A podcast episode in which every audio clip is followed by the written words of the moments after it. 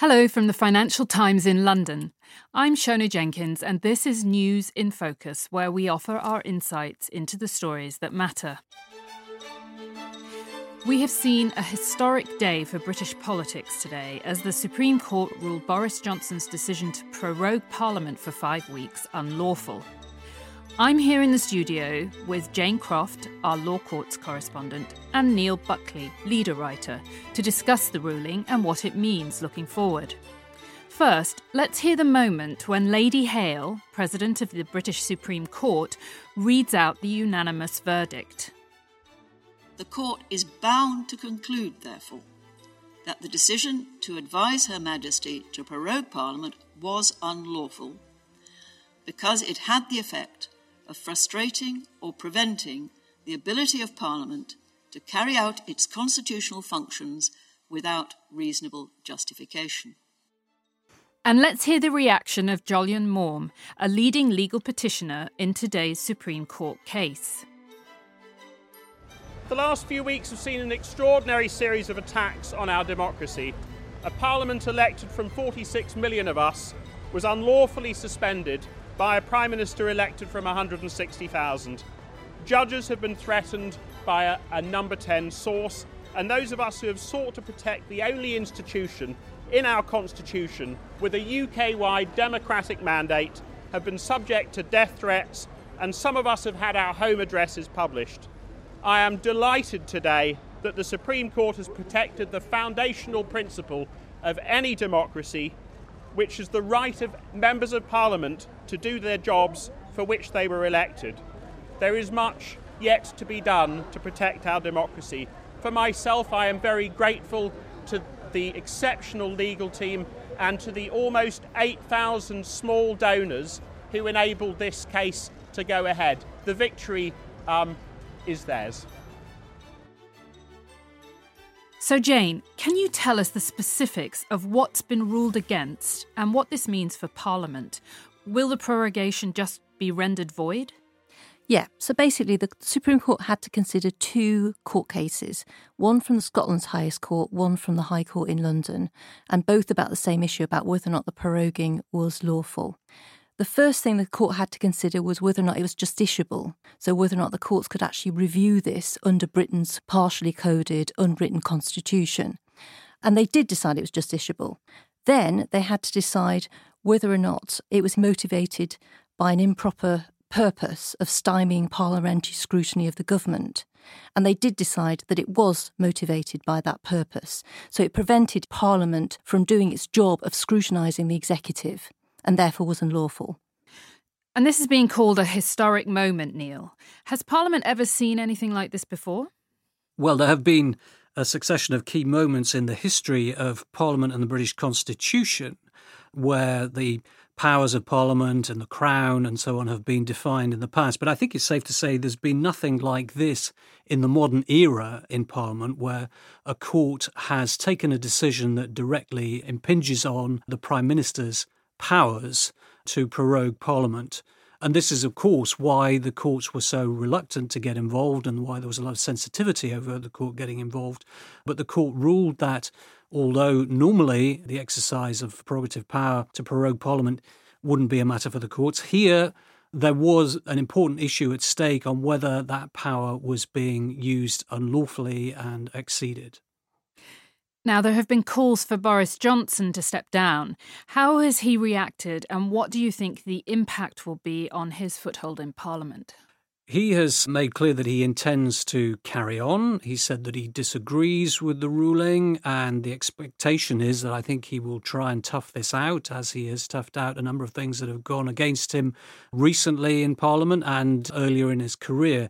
But I think it's going to get more and more difficult for him in Parliament. There must be a very big likelihood now that he will face some kind of no confidence vote in the coming weeks and that could well trigger an election. Certainly will be a lot more difficult for him to fulfill the strategy that he'd been intending to do of using the threat of a no deal Brexit to negotiate with the EU. Now, if an election is called and if he makes it that far, then we'll see what voters make of his behaviour and the various different parties' positions on Brexit.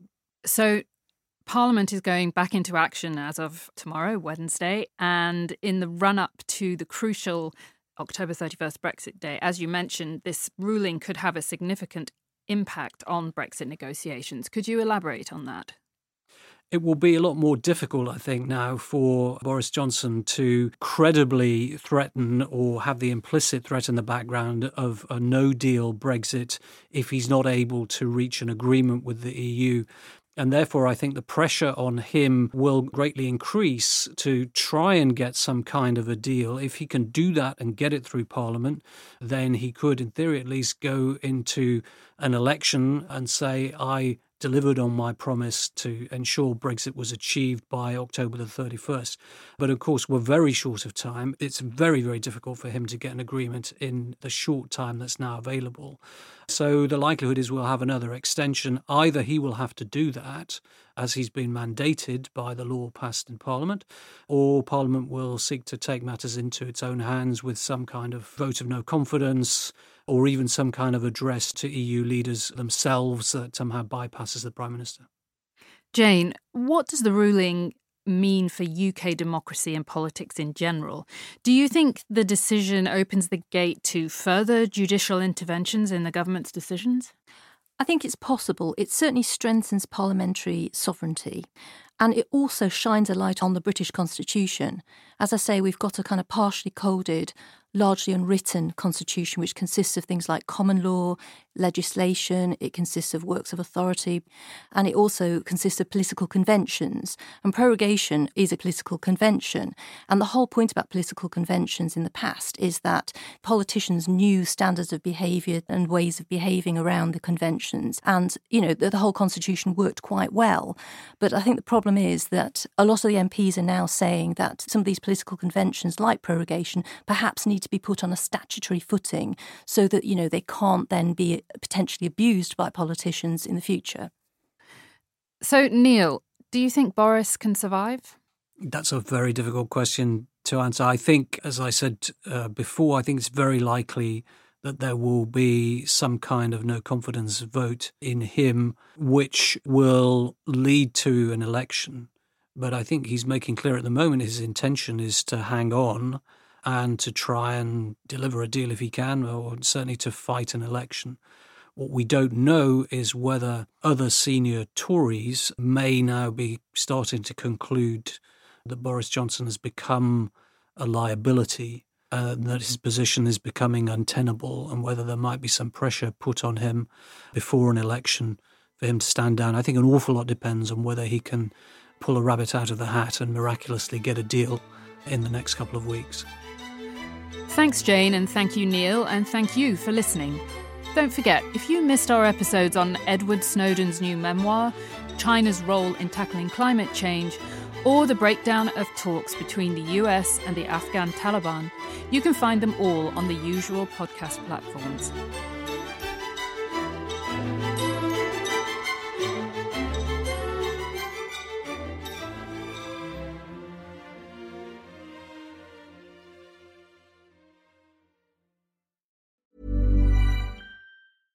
Support for this podcast and the following message come from Corient. Corient provides wealth management services centered around you. As one of the largest integrated fee only registered investment advisors in the U.S., Corient has experienced teams who can craft custom solutions designed to help you reach your financial goals, no matter how complex. Real wealth requires real solutions. Connect with a wealth advisor today at Corient.com. That's Corient.com. Join Capital Group CEO Mike Gitlin for a new edition of the Capital Ideas Podcast.